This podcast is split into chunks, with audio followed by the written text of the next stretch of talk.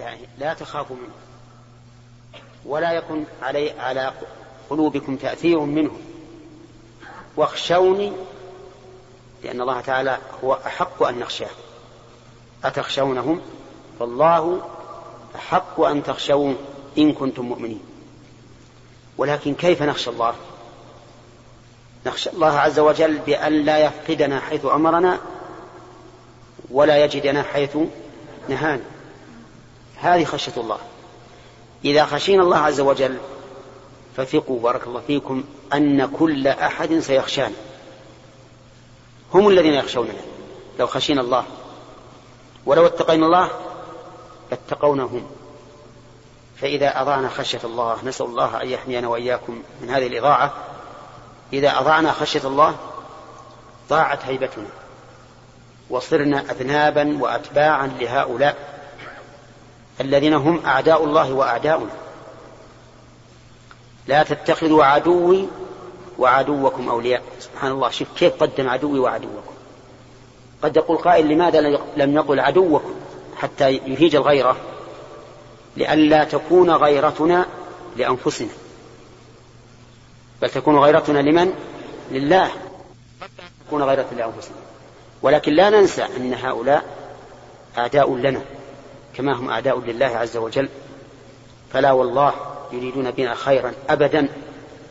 مهما قال ومهما تزين والله لا يعطوننا الفلس إلا وهم يؤملون أن يأخذوا منا فلسين أو دينار دينارا. هذا هو الواقع. ونسأل الله أن يؤيسهم منا كما أيس سلفنا. اليوم يأس الذين كفروا من دينكم فلا تخشوهم واخشوهم. ثم قال اليوم أكملت لكم دينكم. الحمد لله. إذا الدين كامل من كامل الصفات عز وجل. من الحكيم العليم الخبير اللطيف. أكملت لكم دينكم فلا نقص فيه بوجه من الوجوه. لا في العبادات ولا في المعاملات ولا في الأخلاق والسلوك. كامل. وإذا أردت أن تعرف كمال الشيء فاعرف كمال من وضع ذلك الشيء. أليس كذلك؟ لو جاءك آلة مثل هذه المسجلات الصانع فيها تو يتعلم. هل تثق بها؟ ها؟ أبدا ما أثق بها. وأعرف أن الخلل فيها كائن لا محالة لكن إذا جاءت من مهندس مجرب خبير عرفت أنها على أعلى ما يكون مما يصنع مما يصنعه البشر. هذا الدين ليس من وضع فلان الذكي الماهر ولا من وضع فلان ولا غيره من وضع الله عز وجل هو الذي شرعه لعباده. ولهذا قال أكملت لكم دينكم. وتأمل هنا قدم الجار مجرور على المفعول الذي كان من حقها أن يباشر الفعل والفاعل. لم يقل أكملت دينكم لكم. ليعلم أن هنا أن في هذا الدين عناية خاصة تعود إلينا نحن. تعود إلينا نحن. اليوم أكملت لكم دينكم. لم نقل أكملت دينكم لكم. وأتممت عليكم نعمتي. إي والله هذا التمام النعمة. تمام النعمة بالدين والله. ليست بكثرة الأموال والأولاد والزوجات والقصور والمركبات تمام النعمة تماما. بالدين الذي هو سعادة الدنيا والآخرة. من عمل صالحا من ذكر أو أنثى وهو مؤمن فلنحيينه حياة طيبة ولنجزنهم أجرهم بأحسن ما كانوا يعملون. هذا تمام النعمة. ولهذا قرن تمام النعمة بإكمال الدين. دين كامل ونعمة تامة. وهنا قال أتممت عليكم نعمتي. ما أحلى هذه الإضافة؟ نعمتي نعمة الله. التي لا يشعر أحد بمن أحد عليه من الخلق. النعمة التي تصيبه كلها من الله عز وجل. فما ألذ هذه النعمة التي مصدرها من الرب عز وجل؟ ليست من غيره. في الدين قال دينكم في النعمة قال نعمتي. وهناك فرق بين هذا وهذا. فالدين لنا الدين لنا نحن ندين بالله لله به. والنعمة علينا من الله وأتممت عليكم نعمتي. ورضيت لكم الإسلام دينا. اللهم أرضنا به كما رضيته لنا. رضيت لكم الإسلام دينا. الإسلام في القلب واللسان والجوارح. القلب بحيث لا تستسلم بقلبك ولا تذل ولا تخضع إلا لمن؟ إلا لله عز وجل. لا تستسلم لأحد كل شيء ضد ما جاء ما جاء عن الله فليس بشيء. لا تستسلم له أبدا. استسلم لله. الإسلام بالقول بالإخلاص لله تعالى نطقا. تقول أشهد أن لا إله إلا الله وأشهد أن محمدا عبده ورسوله وبهذه الشهادة تخلص لله عز وجل. لا تعبد سواه وتجرد المتابعة لا تتبع غير شرعه. ولهذا جعل شهادة أن لا إله إلا الله وأن محمد رسول الله جعلت ركنا واحدا من أركان الإسلام. لأنه لا يتم أحدهما إلا إلا بالآخر. فلا عبادة لله إلا باتباع ما جاء به محمد صلى الله عليه وسلم. طيب ورضيت الإسلام بالظاهر بالجوارح؟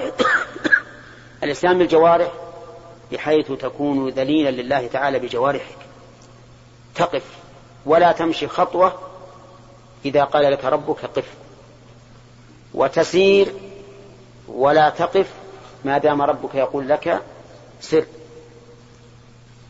إذا لا شرك ولا ابتداع لأن الشرك ضد الإخلاص والابتداع ضد المتابعة وكل ذلك خارج عن الإسلام. ثم قال ورضيت لكم الإسلام دينا. الحمد لله نعمة من الله أنه رضي لنا هذا الإسلام دينا ندين لله تعالى به ويديننا الله تعالى به يوم القيامة. وما أدراك ما يوم الدين ثم ما أدراك ما يوم الدين يوم لا تملك نفس لنفس شيئا وهو يوم القيامة يوم الجزاء. ونحن في الدنيا في يوم العمل وكما تدين تدان. فمن اضطر في مخمصة غير متجانف لإثم فإن الله غفور رحيم. اضطر يعني أصابته الضرورة وألجأته إلى أي شيء؟ إلى الأكل مما سبق. إلى الأكل مما سبق. كما قال تعالى في آية أخرى تبين ذلك وقد فصل لكم ما حرم عليكم إلا ما اضطررتم إليه.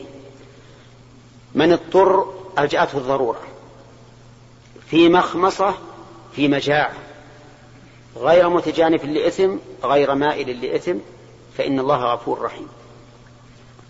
وهذا يفسر قوله تعالى فمن اضطر غير باغ ولا عاد فإن الله غفور رحيم. وبهذا نعرف أن القول الصحيح في قوله باغ وعاد ليس كما قال بعض العلماء أنه باغ على الإمام وعاد في سفره. فهو مسافر سفرا محرما. بل الصواب أن المراد غير باغ للمحرم بل هو محتاج إليه لأنه جائع ولا عاد أي متعدي ومتجانف للإثم. فإذا اضطررت إلى هذه المحرمات فكلها ولكن بقدر الضرورة لأن الضرورة تتقدر بقدرها لأن ما زاد على الضرورة ليس بضرورة. ولهذا نقول الضرورات تتقدر بقدرها لأن ما زاد على قدر الضرورة ليس بضرورة. إذا يأكل ما يسد رمقه ويذهب ضرورته فقط. وهل له أن يشبع؟ قال بعض العلماء إن كان لا يخش إن كان يخشى أن لا يجد سواها فله أن يشبع وإلا فلا. والصحيح أنه ليس له أن يشبع. يأكل بقدر الضرورة ويحمل معه ما يخاف أن يحتاج إليه. فإن اضطر إليه أكل. أما أن يملأ بطنه من هذا الخبيث فما الذي يجيزه؟ هو ليس في ضرورة إلى ملء البطن. ضرورة إلى أي شيء؟ إلى سد رمى. سد رمى قف تخاف ألا تجد. خذ معك. احمل معك ما, ما, ما, ما تخشى أن تحتاج إليه. احمله معك. وقوله فمن اضطر في مخمصة غير متجنة فإن الله غفور رحيم. لم يقل فإن ذلك حلال. وهذه من بلاغة القرآن. لو قال إن ذلك حلال لانسلخ عنها التحريم. ولكنها قال إن الله غفور رحيم فيغفر لكم وإن كانت حراما في الأصل. ولا يلحقكم الإثم. وأما وصفها وحكمها فهو باقي لكنه داخل تحت المغفرة ورحيم لأن من رحمته عز وجل أن شرع لنا ما تستمسك به قوانا وإلا لو قال لو قال ممنوع اضطررت أو لم تضطر هل تأكل وأنت مؤمن؟ ها؟ أبدا لو تعترك لو تعترك المنون تعركك المنون ما أكلت وأنت مؤمن أبدا. ولكن لو قلت أنا والله ما بآكل وأنا مضطر يجوز ولا لا؟ لا يجوز. يجب يجب عليك أن تأكل. يجب عليك أن تأكل لقوله تعالى ولا تقتلوا أنفسكم وترك الأكل عند الضرورة إليه قتل للنفس. ولهذا ذهب كثير من أهل العلم أن الرجل إذا اضطر إلى طعام مع شخص وأبى هذا الشخص أن يعطيه من الطعام حتى مات فإنه يضمنه يضمنه بالدية والكفارة لأنه قاتله كان قادرا على أن يعطيه الطعام وينجو به. على كل حال هذه الآيات كما رأيتم آيات عظيمة في هذه السورة. ليش ها لا لا ما بقي شيء. ويقول إلى قوله فلا تخشوا مخشوا زدنا بعد. زدنا.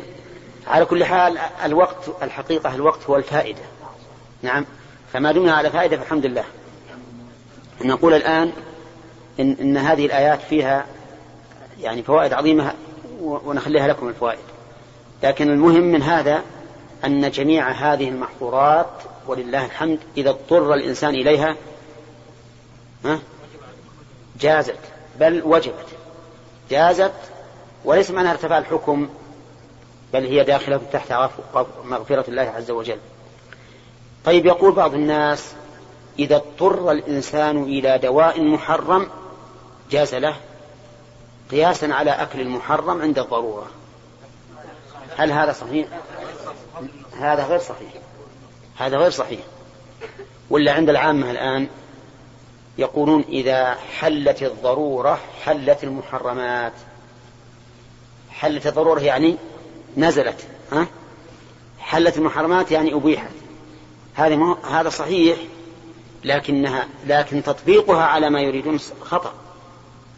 يقولون إن السعال إذا اشتد بالإنسان يشتد بالإنسان اشتدادا عظيما. فأحسن ما يزيله أن يشرب لبن أتان. أتان يعني حمار. واشرب لبن حمار وتبرأ. نعم. هذا صحيح ولا غير صحيح؟ تقول العامة هذا ما يجوز. فيقول لك بفم واسع وليس فيه أسنان من شدة السعة يقول إذا حلت الضرورة حلت المحرمات. ها؟ أي نعم. نقول هذا لا ليس بصحيح. لماذا؟ نقول هذا. أولا هل أنت محتاج إلى هذا الدواء بعينه أو لا؟ الجواب لا. لأنها قد تزول قد يزول المرض بدواء بدواء آخر. دور فتش المباحات أكثر من المحرمات والله ثانيا هل أنت إذا استعملت هذا الدواء المحرم تزول الضرورة وتبرأ من المرض يقين؟ لا. فكم من أناس استعملوا دواء يكون شفاء لكثير من, من المرضى ويستعمل واحد ولا ينتفع به ولا ينتفع به. لكن أنت جائع فأكلت تنتفع ولا ما تنتفع؟ قطعا تنتفع. يقين. يعني الهلاك لن تهلك. فهذا فرق عظيم. ثم أنت الآن ما عند ليس عندك إلا هذا إلا هذا الطعام الحرام إلا هذه الميتة ما عندك غيرها. وش تسوون؟ تأكل. وإذا أكلت نجوت. لكن الدواء عندك دواء أدوية كثيرة مباحة. ثم إنك إذا إذا تناولت الدواء المحرم قد تعافى وقد وقد لا تعافى. ثم إن الذي نعلم والعلم عند الله أن الله لم يحرم علينا هذا الشيء إلا لخبثه ومضرته. إلا لخبثه ومضرته. قال النبي عليه الصلاة والسلام لأبي طلحة أمره أن ينادي يوم خيبر إن الله ورسوله ينهيانكم عن لحوم الحمر الأهلية فإنها رجس. كيف الله يمنعنا منها؟ في حال السعة ويبيحها في حال الضرورة. لو كانت نافعة لأبيحت لنا. طيب إذن نقول هذا لا غير صحيح. الدواء المحر الدواء بالمحرم حرام ولا يجوز لهذين لهذين السببين والله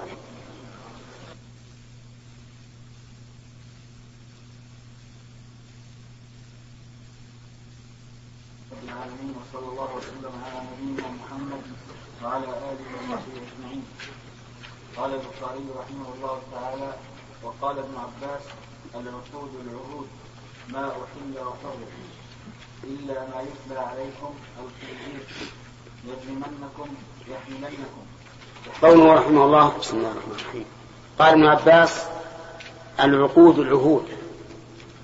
الصحيح أنها أعم من العهود إلا أن تجعل العقود عهودا. لأن كل إنسان من المتع... كل واحد من المتعاقدين متعهد لصاحبه بما يقتضيه العقد. فإن جعل العقد عهدا بهذا الاعتبار صح التفسير وإلا فإن الآية أعم العقود أعم من العهود. هنا وقوله إلا ما عليكم الخنزير هذا لا شك أنه قاصر. إلا ما يتلى عليكم من الميتة وما عطف عليها من الخنزير وغيره. نعم. يجرمنكم يحملنكم شنآن عداوة. المنخنقة تخنق فتموت الموقودة تضرب بالخشب يوقدها فتموت والمتردية تتردى من الجبل النصيحة تنصح الشاء فما أدركته أدركته. فما أدركته يتحرك بجانبه أو بعينه تذبح وقته هكذا قال المؤلف رحمه الله. ولا أدري هذا من تمام الأثر عن ابن عباس أو من كلام البخاري. وأيا كان فهذا أحد القولين في المسألة أن المنخنقة والمتردية والنطيحة وما أكل السبع إلا ما ذكيتم إلا ما ذكيتم أنه يشترط لحله أن يكون هناك حركة. إما بذنب بذنبه أو بعينه أو بأذنه أو نحو ذلك. وقد سبق لنا أن الصحيح أنه لا يشترط الحركة بل الذي يشترط الذكاة فإذا سال الدم الأحمر الحار المعروف فإنها تحل وإن لم تتحرك. وأما إذا سال الدم البارد الأسود فهذا دليل على أنها قد ماتت قبل أن تذكر. نعم. ما أصاب بحده فقل وما أصاب بعرضه فقل وسألتم عن صيد الكلب فقال ما أمسك عليك فقل فإن أخذ فإن أخذ الكلب زكاة وإن وجدت مع كلبك أو كلابك كلبا غيره فخشيت أن يكون أخذه معه وقد قتله فلا تأكل فإنما ذكرت اسم الله على كلبك ولم تذكره على غيره. أه؟ بالهمز. لا بأس كل واحد. طيب يقول صيد المعراض.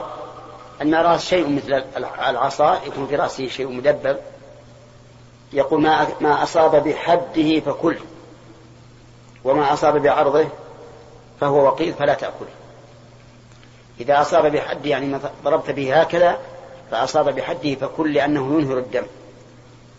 وإن أصاب بعرضه فلا تأكل ولو مات لأنه لم ينهر الدم فهو وقيل وكذلك أيضا سأله عن صيد الكلب فقال ما أمسك عليك فكل فإن أخذ الكلب ذكاة هنا قال ما أمسك عليك أي لك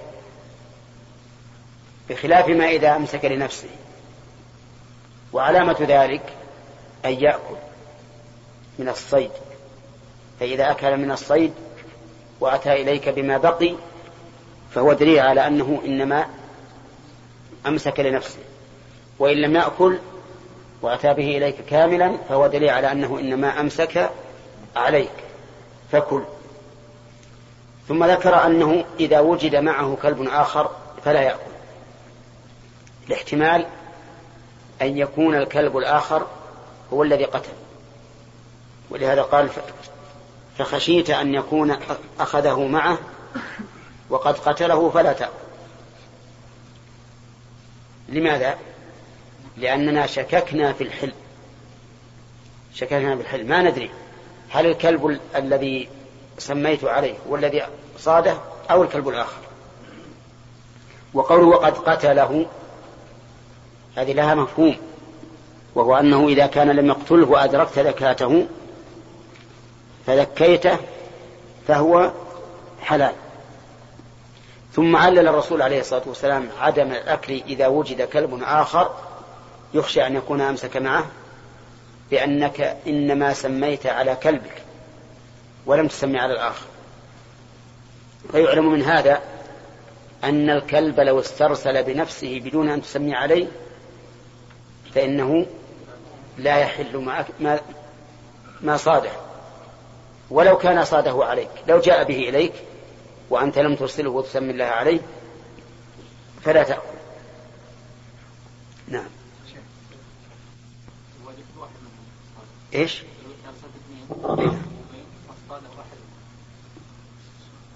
هذا سؤال علي ثلاثة ها؟ إيش؟ إيه يعتبر يعتبر هذا عن عن سؤالين. هنا. باب صيد بن عراق. وقال ابن عمر في المقتولة من بندقة تلك الموصولة وكرهه سالم والقاسم ومجاهد وإبراهيم وعطاء والحسن. وكره الحسن رمي البندقة في القرى والأمصار ولا يرى به بأسا فيما سواه البندقة ليست البنادق المعروفة هذه التي بالرصاص. فإن هذه تقتل لقوة نفوذها. لكن مراد بالبندق ما كانوا يستعملون يأخذون حصيات من جنس النوى. فيخذفها هكذا بأصبعه فربما تصيب طيرا. ومن ذلك أيضا ما يعرفه الناس بالنباط. يعرف عندنا بالنباط. ما تعرفون بهذا الاسم. ها؟ نعم. أو نعم نعم. هذا أيضا لا يحل. لأنه لا يقتل لأنه يقتل بثقله لا بنفوذه. وأما الرصاص مثل الصتم والرصاص المدبب هذا لا بأس به. ولهذا قال بعضهم نظما وما ببندق الرصاص صيدا جواز حله قد استفيد. أفتى به والدنا الأواه وانعقد الإجماع من فتواه. فهو أول ما ظهرت هذه البنادق النارية الرصاصية صار فيها خلاف بين العلماء كغيرها مما يحدث. يكون فيه خلاف أول ما يحدث ثم عند التأمل والنظر يلحق بالحكم الذي يتبين بعد التأمل والنظر. أما استعمال البندق وشبهها فإن فإنها يكره استعماله لأنها لا فائدة منها لا تنكر عدوا وإنما تبقى العين وتكسر السن. فينهى عنها في القرى والأمصار. أما في في البر والخلاء حيث ينتفي الضرر منها فلا بأس منها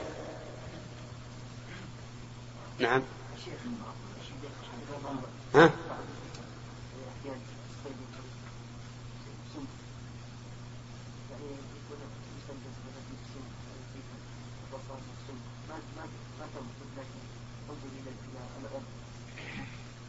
ما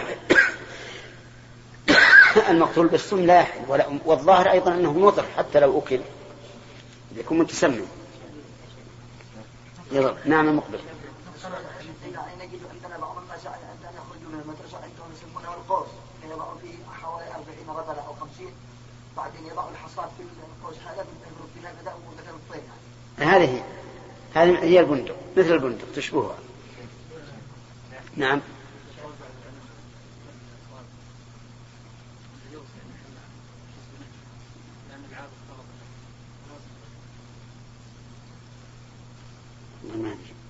ما ما يذكر فيه بعدين.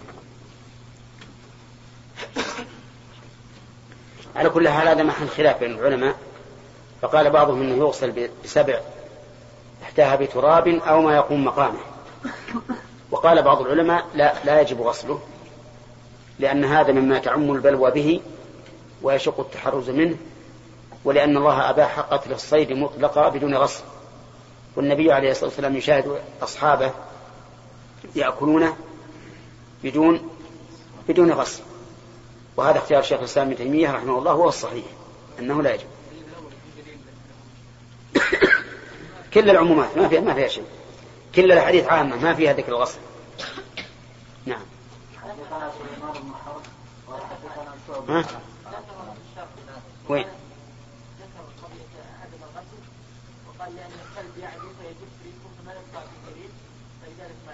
اي لا فيه نظر هذا نعم حدثنا سليمان بن حرب قال حدثنا شعبة عن عبد الله بن السفر عن الشعبي قال سمعت علي بن حاتم رضي الله عنه قال سألت رسول الله صلى الله عليه وسلم عن المعراض فقال إذا أصبت لحجه فكل فإذا أصبت لعرضه فقتل فإنه وقيت فلا تأكل.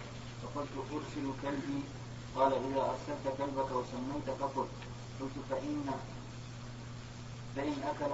قال فلا تأكل فإنه لم يمسك عليك إنما أمسك على نفسه. قلت أرسل كلبي فأجد معه كلبا آخر. قال لا تأكل فإنك إنما سميت على كلبك. ولم تسمي على آخر.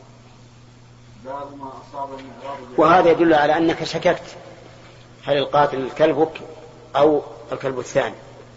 أما إذا تيقنت أنه كلبك بحيث رأيته أمسك بالصيد وقتله ثم جاء هذا عدوا بعد فالأمر لا إشكال فيه. لكن إذا كنت لا تدري فلا تأكل لأنك لم تتيقن شرط الحل.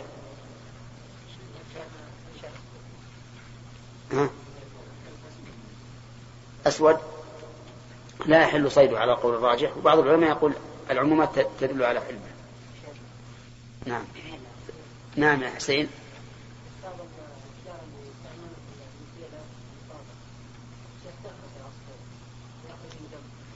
أبدا. هي ما في ما هي محددة هي. ها؟ ما يخالف. إذا كانت إذا كانت محددة وأصابته بالحد فلا بأس. ما تدخل أبدا. لا على كل حال الكلام على إيش؟ إذا كان محددا وأصابه مع الحد فلا بأس. يحل. هو لابد يخرج الدم اي ولو ك... نعم. ما دام بثقله لا. نعم. باب ما أصاب الاعراض بعرضه. حدثنا قبيصة قال حدثنا سفيان عن منصور عن إبراهيم عن عن حماد بن حارث عن علي بن حاتم رضي الله عنه قال قلت يا رسول الله إنا نرسل ثيابا معلمة قال كل ما امسكنا عليك. قلت وإن قتلنا قال وإن قتلنا قلت وإنا نرمي بالمعراض قال كل ما خلق وما أصاب بعرضه فلا تأكل. خزق وخرق معناه واحد. طيب. قوله هنا وإن قتل قال وإن قتل. فظاهر الحديث أنه لا يشترط إنهار الدم وأن الكلب إذا صاده خنقا وجاء به مخنوقا فإنه يحل لأنه يصدق عليه أنه قتله. ولهذا لما أراد الرسول صلى الله عليه وسلم أن يبين أنه لا بد من إنهار الدم في المعراض قال كل ما خزق يعني ما خرقه وأما ما أصاب بعرضه فلا تأكل. لا تأكل وإن أدماه من شدة الضر لا تأكله فهنا ظاهر الحديث أنه يفرق بين السهم وبين الكلب. فالسهم لا بد أن ينهر الدم وأما الكلب فلا يشترط. وإلى هذا ذهب بعض أهل العلم وهو ظاهر الآية الكريمة. وكذلك ظاهر الحديث فكلوا مما أمسكنا عليكم. وعلى هذا فيكون مخصصا لقول الرسول صلى الله عليه وسلم ما أنهر الدم وذكر اسم الله عليه فكلوا. وقال بعض العلماء لا بد أن ينهر الدم يعني الكلب وأنه لو خنقه خنقا فإنه لا يحل. فيكون هذا الإطلاق الذي في حديث علي بن حاتم يكون مقيدا بقوله ما أنهر الدم وذكر اسم الله عليه فكل ولأن هذا أحوط. ولأن ما أنهر الدم كان أطيب. فإن انحباس الدم في القتيلة مضر. وهذا هو الحكمة في أنه يجب إنهار الدم. وهذا الثاني أحوط. هذا الثاني أحوط وأقرب إلى القواعد. وإن كان الأول هو ظاهر اللفظ. ونظير هذا الظاهر مع التقييدات مع الأحاديث المقيدة.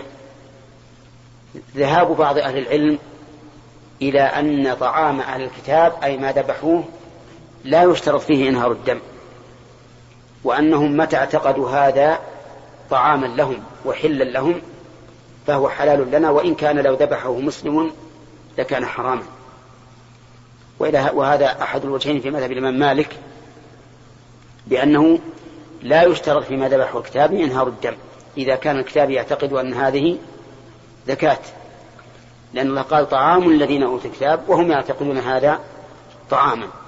لكن الذي عليه الجمهور أنه لا بد من إنهار الدم. فهنا إطلاق طعام الذين أوتوا الكتاب. وهنا في الصيد قال وإن قتل. فمن راعى إطلاق النص الخاص قال بالعموم. ومن قال هذا القيد هذا المطلق لا بد أن يقيد قال لا بد من التقييد بإنهار الدم. نعم.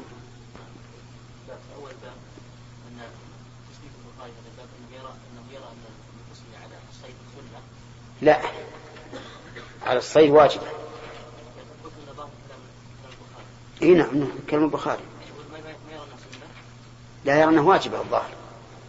لأنه قال التسمية على الصيد. لكن قلنا إن ظاهر كلامه أنه لا لا يرى وجوب التسمية في الذبائح. نعم. باب صيد القوس وقال الحسن وإبراهيم إذا صار صيدا فبان منه يد أو رجل لا يأكل. الذي بان. ويأكل سائرة. وقال إبراهيم إذا ضربت عنقه أو وسطه فكل وقال الأعمش عن زيد استعصى على رجل من آل عبد الله الحمار فأمرهم أن يضربوه حيث تيسر. جاءوا ما سقط منه وكلوه حدثنا عبد الله بن يزيد قال حدثنا حيوة قال أخبرنا هذه المسألة القوس معروف. ها؟ قوس غير معروف؟ معروف. يعني شيء يوضع فيه السهام ثم يطلق فيندفع السهم منه. أشبه ما له البنادق المعروفة الآن. لكنها البنادق المعروفة أقوى نفوذا منه.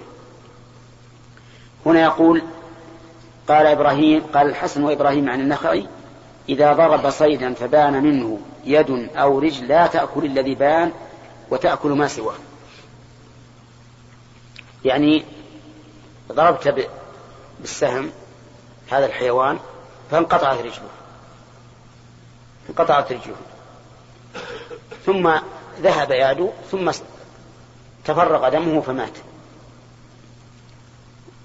نقول هذا الذي بان منه قبل موته لا يحل والذي بقي يحل.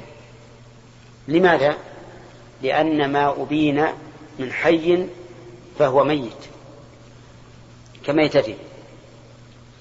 أما لو أن القوم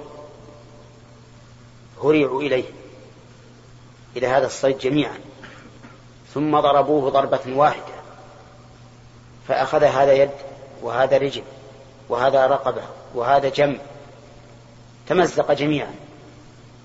فقد نص الإمام أحمد على أن هذا يحل كله لأنه لم يبن جزء منه إلا وقد يعني بينونة كاملة حتى مات كلهم وقال إنهم كانوا أي السلف يفعلونه في مغازيهم. يعني ينطلق القوم إلى الصيد ثم يضربونه. هذا يقطع رجل وهذا يقطع رجل وهذا يد وهذا يد وهذا رأس وما أشبه ذلك. يقول هذا حلال. بخلاف الذي قطع منه عضو وهرب فإنه لا لا يؤكل. لا يؤكل الرجل لأنه أبين من حي. وقال إبراهيم يعني النخعي أيضا إذا ضربت عنقه أو وسطه فكل. معلوم لأن هذه ضربة قاضية. إذا ضربه إذا ضرب عنقه فهذا زكاة.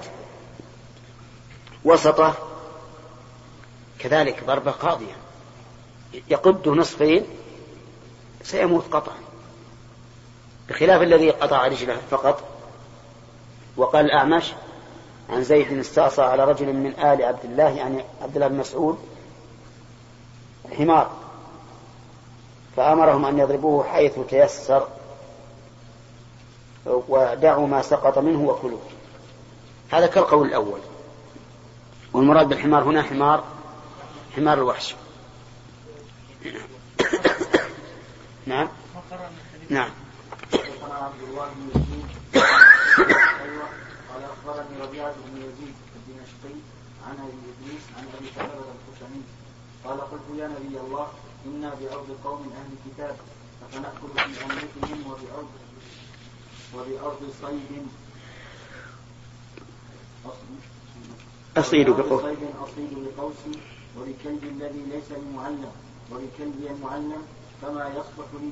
قال أما ما ذكرت من أهل الكتاب فإن وجدتم غيرها فلا تأكلوا فيها وإن لم تجدوا فاغسلوها وكلوا فيها وما صدت لقوسك فذكرت اسم الله. فقل وما صدت لكلبك المعلم فذكرت اسم الله فقل وما صدت لكلبك غير المعلم غير معلم فأدركت ذكرته فقل. هذا الحديث فيه تفصيل. تفصيل في السؤال وفي الجواب. سأل أولا عن الأكل في آنيتهم. فقال النبي عليه الصلاة والسلام إن وجدتم غيرها فلا تأكلوا فيها. وإن لم تجدوا غيرها فاغسلوها وكلوا فيها. وذلك لأنه ينبغي للمسلم أن يبتعد بعدا كاملا عن الكفار وأوانيهم حتى يتميز الخبيث من الطيب ولا يكون معهم ولا في أوانيهم.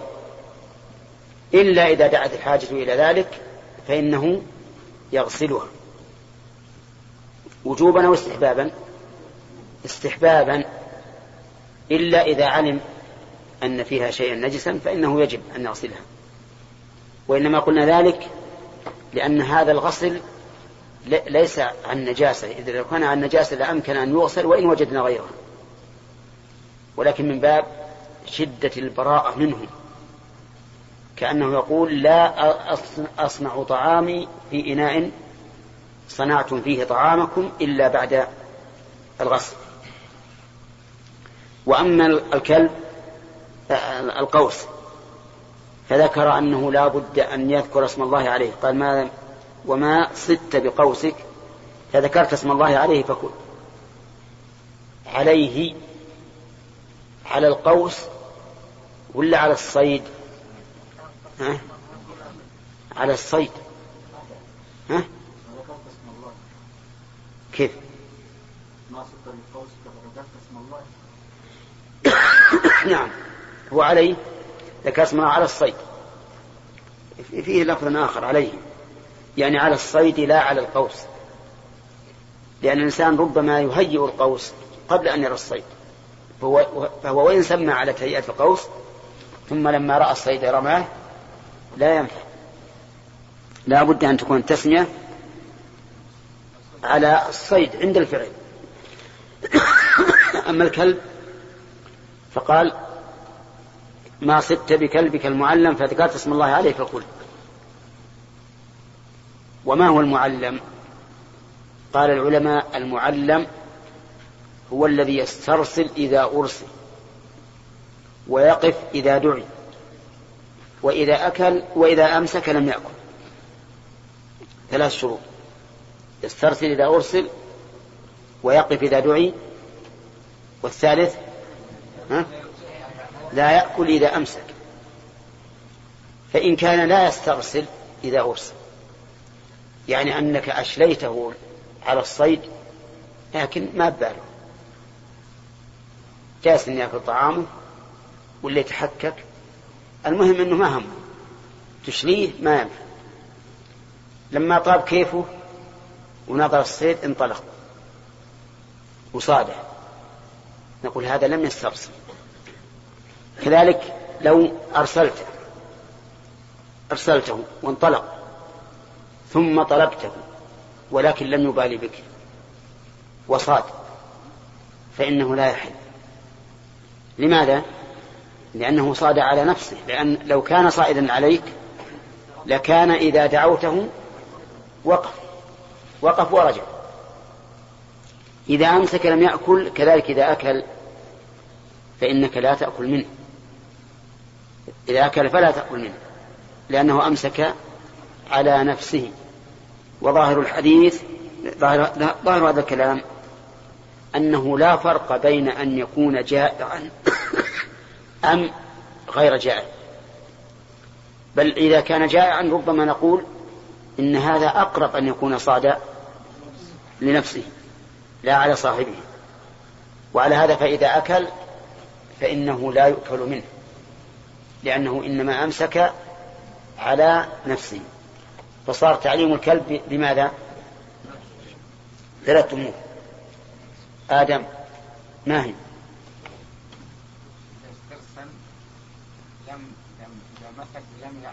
هذا واحد.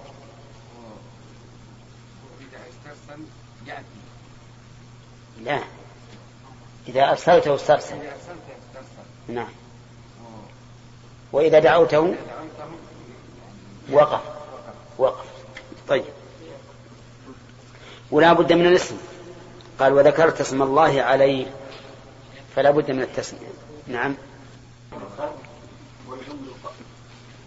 يوسف بن راشد قال حدثنا وكيع ويزيد بن هارون واللفظ ليزيد عن كهمس بن حسن عن عبد الله بن بريدة عن عبد الله بن موفق أنه رأى رجلا يخلف فقال له لا تخلف فإن رسول الله صلى الله عليه وسلم نهى عن الخلف أو كان يكره الخلف وقال إنه لا يصاب به الصيد ولا ينكر به عدو ولكنها قد تكسر السن وتقطع العين.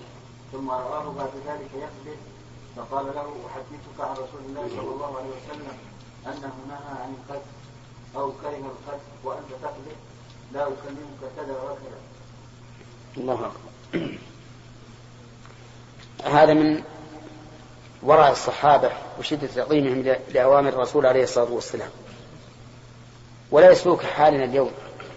إذا قلت نهى عنه رسول الله صلى الله عليه وسلم قال هو حرام ولا ما حرام؟ تقول نهى عنه الرسول صلى الله عليه وسلم يقول إيه هو حرام ولا ما حرام؟ يريد منك أن تقول ليس بحرام علشان يفعل. ولكن الإنسان الورع الذي قيل إذا قيل له نهى عنه الرسول انتهى الموضوع يتركه. إن كان حراما أثيب عليه ثواب ترك الحرام وإن كان مكروها أثيب عليه ثواب ترك المكروه. وهذا عبد الله بن مغفل هجر هذا الرجل لمدة معينة كذا وكذا. لما رآه يخذف بعد أن سمع النبي صلى الله عليه وسلم ينهى ينهى عن ذلك. وفيه دليل على أن الشيء الذي يكون ضرره أكثر من نفعه أو لا نفع فيه فإن الشرع الشارع ينهى عنه. لأن هذه لا تنكو عدوا ولا تصيد صيدا إنما تفقى العين وتكسر السن. فهي عديمة الفائدة خطيرة الضرر. ولهذا قال قد قد تكسر السن وتفقه العين. نعم شيخ اذا كان إحنا ذكرنا ان التسميه تكون على الصيد نعم. تكون عند الرمي. نعم. طيب شيخ إذا رم إذا كان جم... جماعة سرب من الطيور اطلق البندقية ورمت أكثر من طير. نعم. هم كلهم لا بأس حلال. ما حدد التسميه ولا إلا حد على هذا اللي أمامه. مجموعة. إيه، مجموعة. يصلح.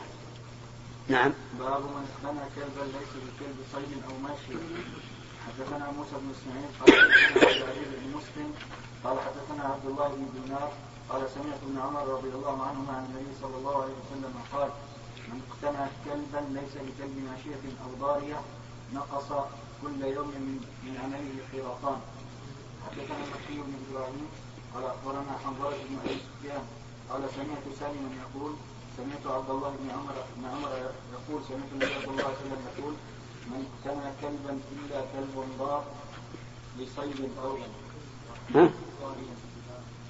إلا كلبا ضاريا عندكم. نحن عندنا بالرف. لصيد أو كلب ماشية فإنه ينقص من أجله كل يوم قيراطان